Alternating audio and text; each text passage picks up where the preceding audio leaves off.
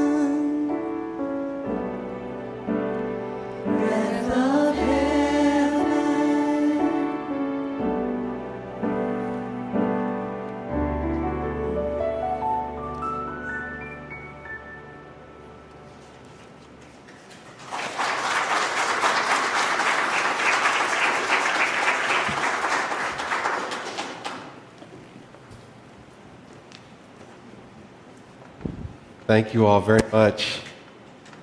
And uh, while uh, I'm extending thanks, let me um, just thank you guys for uh, your support of our missions ministries that Pastor Brian was saying. Thank you for your support of the ongoing ministry of the church. And uh, as you know, we're uh, heading toward the end of the year, and as you uh, make your year end gifts, we encourage you to keep the church in mind, keep these missions in mind as you do so. Let me also give thanks. Um, as you can see, the sanctuary is incredibly decorated. I, I told uh, Dale Seward, who led our decorating effort, Dale, thank you very much, that I felt like a kid walking through Macy's for the first time uh, a few days ago. It was just extraordinary. I, I want to uh, read those who helped her decorate uh, and thank them uh, Cindy and Jim Brown, uh, Claudia Carvalho and Daniel, the Clark family, uh, Cadania Clark family, all of them, Letitia and Carlos Cuellar, Jeanette Eldridge, Jody Faig, uh, Carrie and Ron Hayner, David Joseph, Gladys Lee, uh, Viola Miller, Amy Murphy, uh, Dale and Bill Seward, uh, Melanie Sorley and Jonathan, uh, Laura Wares, Walt Warm, and Doncella Young. Thank you all uh, very, very, very much. this is just a wonderful way to put our, our church in a festive spirit. So thank you for your, your generous time. They were here several nights making the place look wonderful. Um, so, uh, I asked you earlier, or uh, Pastor Brian asked earlier, uh, if you would just text in your place of peace. What is that for you? Pastor Brian, will you uh, read off some of those um, answers?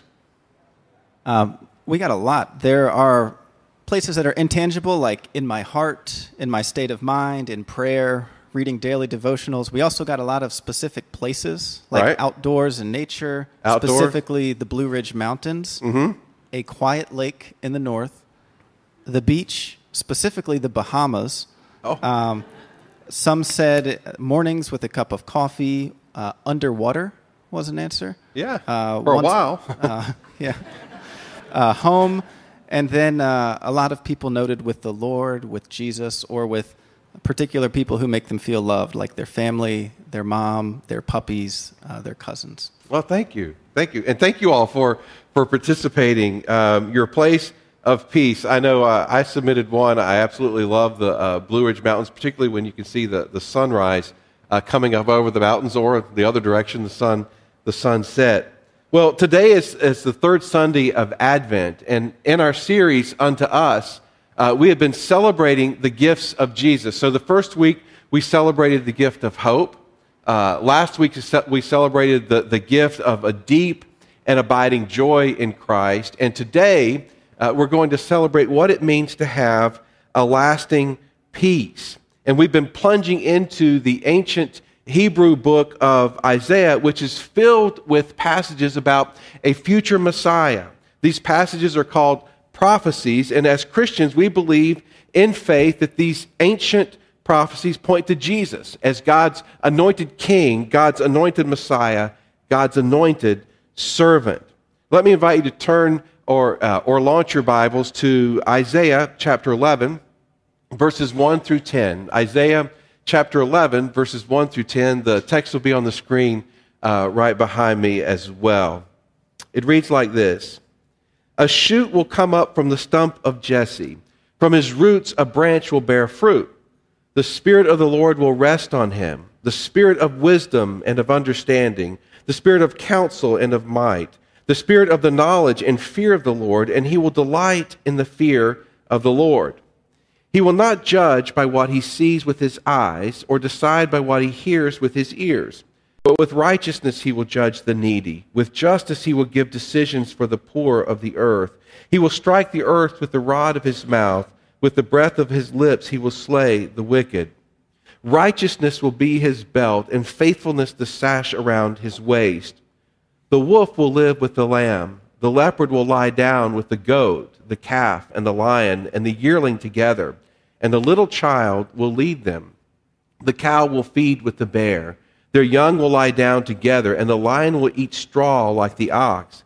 The infant will play near the cobra's den, and the young child will put its hand into the viper's nest. They will neither harm nor destroy on all my holy mountain.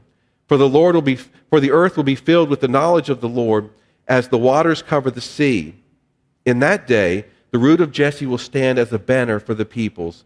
The nations will rally to him, and his resting place will be glorious. This is the word of the Lord. This is such a powerful and poignant description of the life and work of Jesus that ultimately leads to his lasting peace. Now, I think we could spend a couple of months in this passage alone, uh, but we're not going to do so. We're just going to spend today. And what I want us to do is look at three things.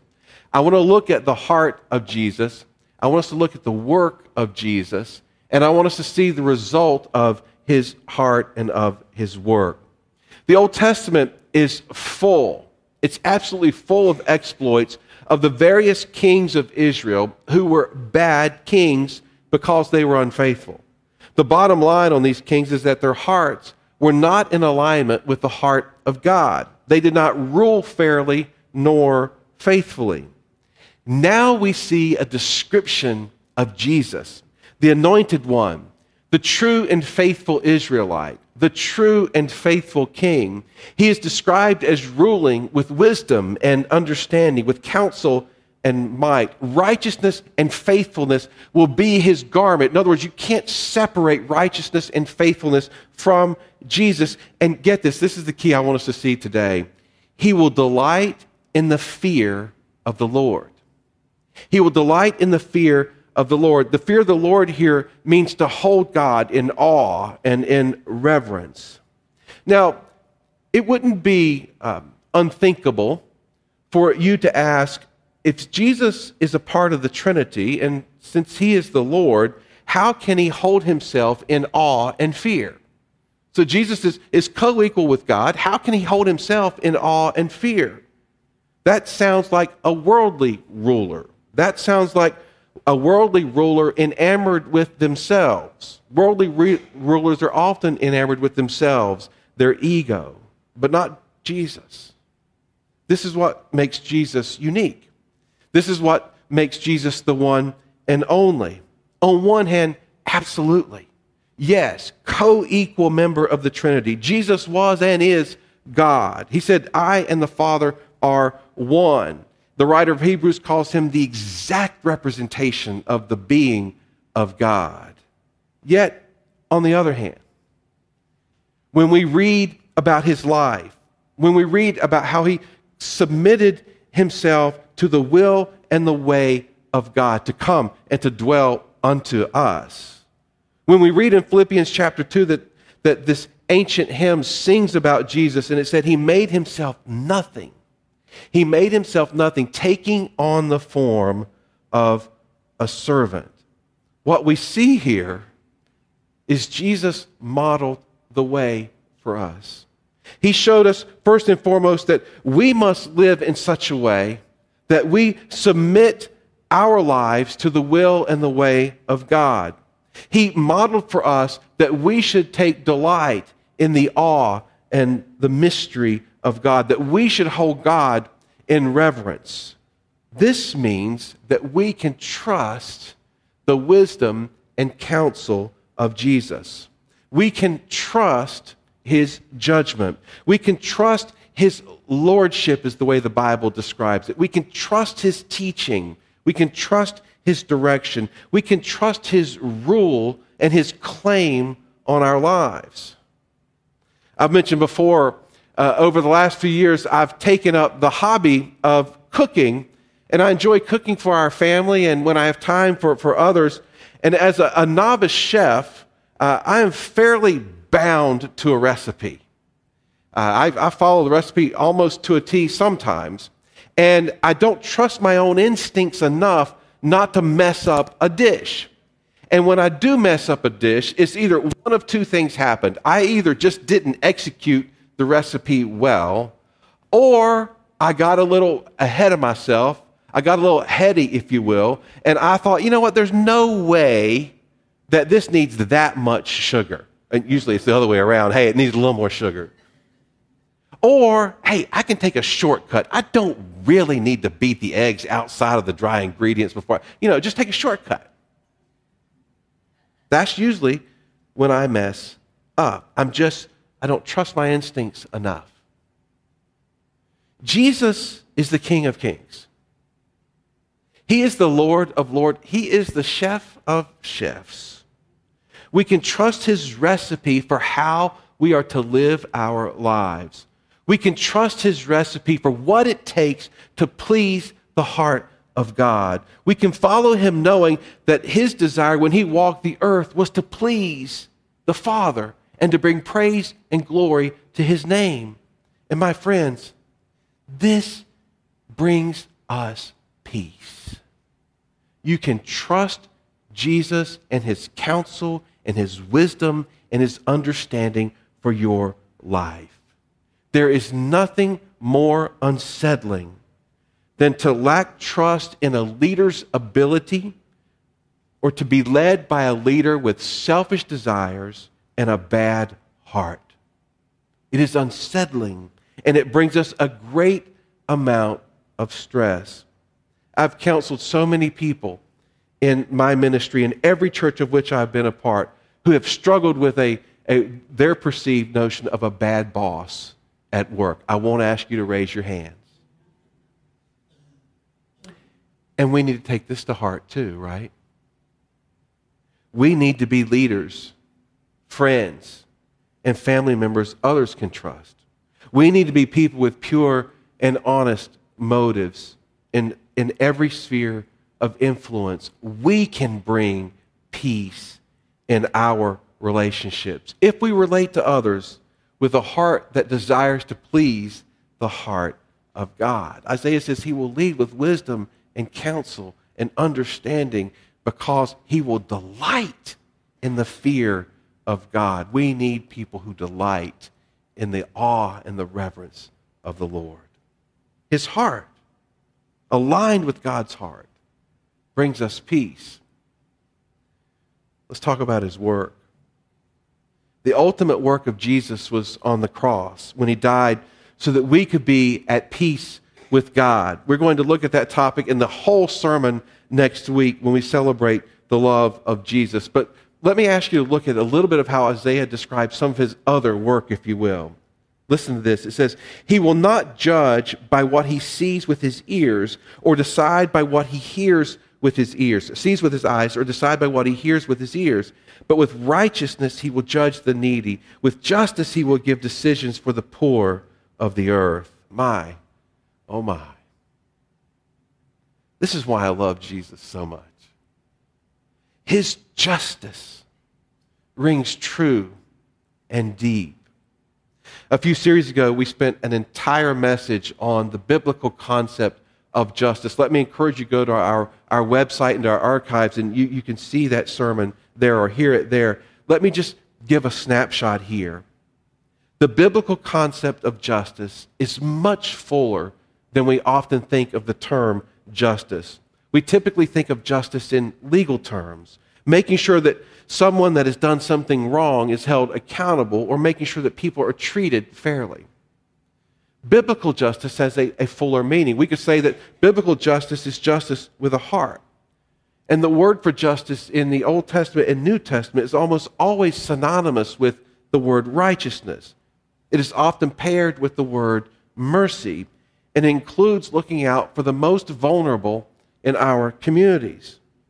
We engage in justice, Timothy Keller said, when we give all human beings their due as creations of God Justice includes not only the righting of wrongs, but gener- generosity and social concern, especially toward the poor and the vulnerable. God's justice demands that we have an uncommon care and concern for those who are poor. And our goal is not equality. Remember, we talked about equality means everyone gets the same. Rather, our goal is equity. Everybody gets what they need in order to be whole, in order to experience the shalom, the peace. The shalom peace is synonymous with the word shalom. And in the Bible, it just doesn't mean an absence of conflict, it means a wholeness and well being for everyone. God's peace. So back to our text. What we learn from Isaiah is that Jesus will not administer justice like mortal kings, like earthly kings. They do what is good for them and what it takes to maintain power. They administer justice based on what they see outward appearances. They judge based on who looks good or who makes them look good, but not Jesus. They judge based on what they want to hear and those who are willing to kiss the ring and flatter the king, but not Jesus. They judge based on power and prestige. They judge in favor of the up and coming and not the down and out, but not Jesus. Jesus is a good and a righteous and a just king. Jesus will do what is right according to the standards of the one who is right. With Jesus in charge, the poor and those in need will no longer take the back seat to the powerful and the privileged. With Jesus in charge, the first will be last and the last will be first. With Jesus in charge, hungry bellies are fed, the naked are clothed, the thirsty are given something to drink, and the prisoners visited, knowing and being told that with God there's a second chance. Don't you want to love and worship and follow Jesus? You see, that kind of righteous and true justice brings us a deep peace. There's nothing so unsettling, nothing so unsettling than to see those who are poor and in need exploited, abused, ignored, and neglected. Jody and I went with a team last night to the carpenter shelter. And uh, toward the end of, of the meal, we were serving dinner there. And toward the end of the meal, there's this uh, older gentleman who had really serious health problems and uh, helped him get his food and settled him in at the table and everything. And I was talking to the shelter coordinator, and she told me some of his, his health challenges, and she just said the hospital turned him out too soon. They just turned him out too soon because he just can't care for himself yet. And they turned him out too soon was her word over and over. They just turned him out too soon. The Carpenter Shelter is a wonderful place. It's not an assisted living facility, though. See, that's not justice. You can, you can call it whatever you want to call it. You want to blame insurance companies, whatever you want to do. I don't know. But that's not right. See, that's neglect. It's neglect of the most vulnerable in our community. That's unsettling, isn't it? We have to take this deeply into our hearts. We are called to work for justice and peace. We're called to serve, love, and live in such a way that those who are on the margins of life are cared for, and not just cared for, but lifted up, loved, and valued. Who's on the margins? You know, sometimes it's hard for us to name who is on the margins because we don't see them, right? And so God's people have to gather and we have to talk. And so I see this person on the margins, but you may see somebody I don't see. And so that's a, a question we might need to crowdsource sometimes. We won't today, but who do you see that I am not seeing? Who do you see being left out that I am not seeing? I'll give you a little list here the homeless veteran who can't keep a job because of PTSD, the addict who can't break their addiction, the wealthy person who's lost every relationship, every family member, and every friend because of their obsession with work and money, the senior citizen living in a care facility with faded memories and few family members to stop by, the immigrant who's trying to earn a living for her family in a strange and often hostile land, the son or daughter who, for whatever reason, has lost a sense of home and can't go home. Or, as the Bible simply summarizes, we're to look after the quartet of the vulnerable the poor, the widow, the orphan, and the immigrant or stranger in the land. See, we're called to work for this justice.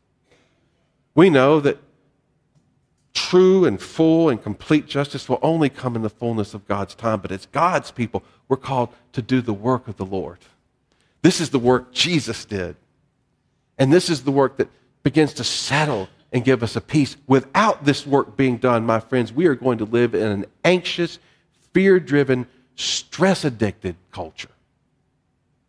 Because you can't look at the vulnerable being abused, neglected, and ignored and feel deep peace. Oh, you can ignore it for a bit, but you can't feel a lasting peace. You can't click the remote and change the channel all the time. His result.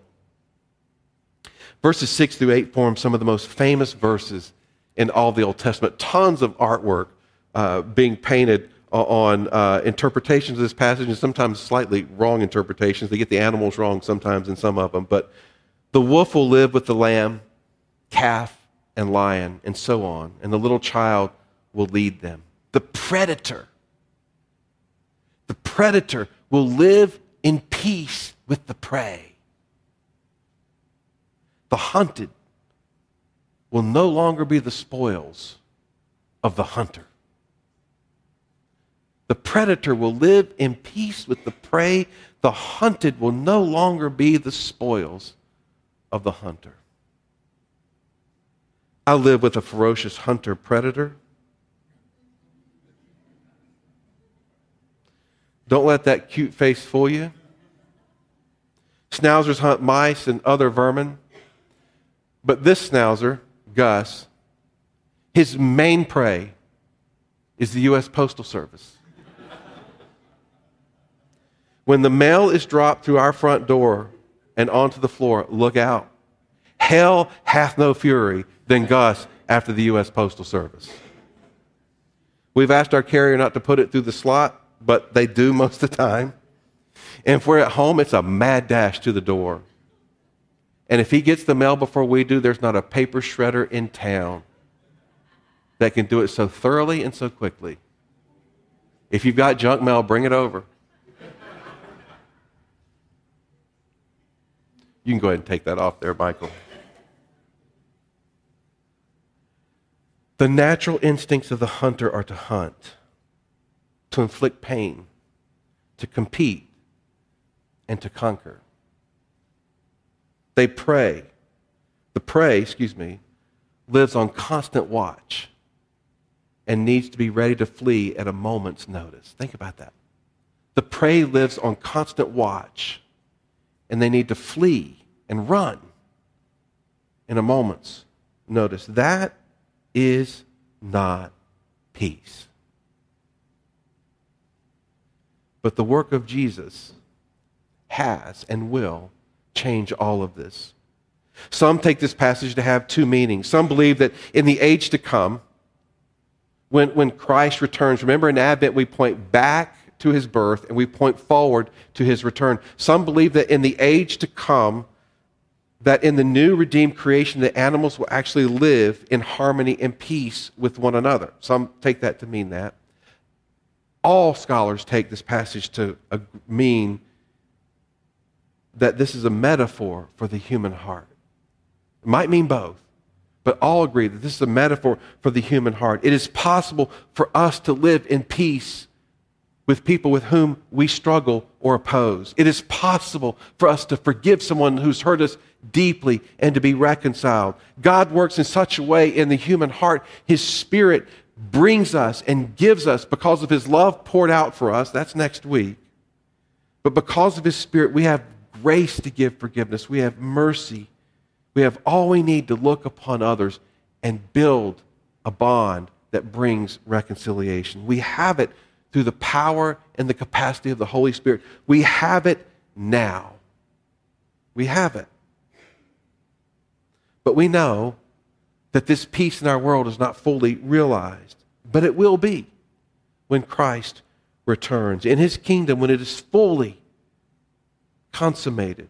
There will be no evil, no oppression, no violence, no wars. It's a beautiful passage in Revelation 21 was read today. And that is his lasting peace for us and unto us.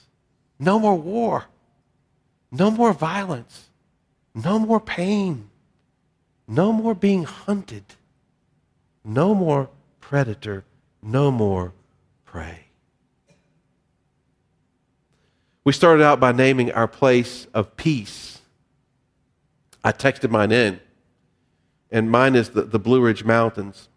On my sabbatical, I had an opportunity to spend some time there, and I again appreciate the opportunity to get away. And uh, in, in uh, one of the places I stayed, I had this beautiful, beautiful view of the sunrise coming up over the Blue Ridge. That's my, my chance to take that picture. And it, the glare is just because it's so stunning. And I would grab a cup of coffee each morning and I would just watch that sunrise come up over the beautiful Blue Ridge. And it was peaceful. I mean, how can you see that and just not have some peace? Until one morning.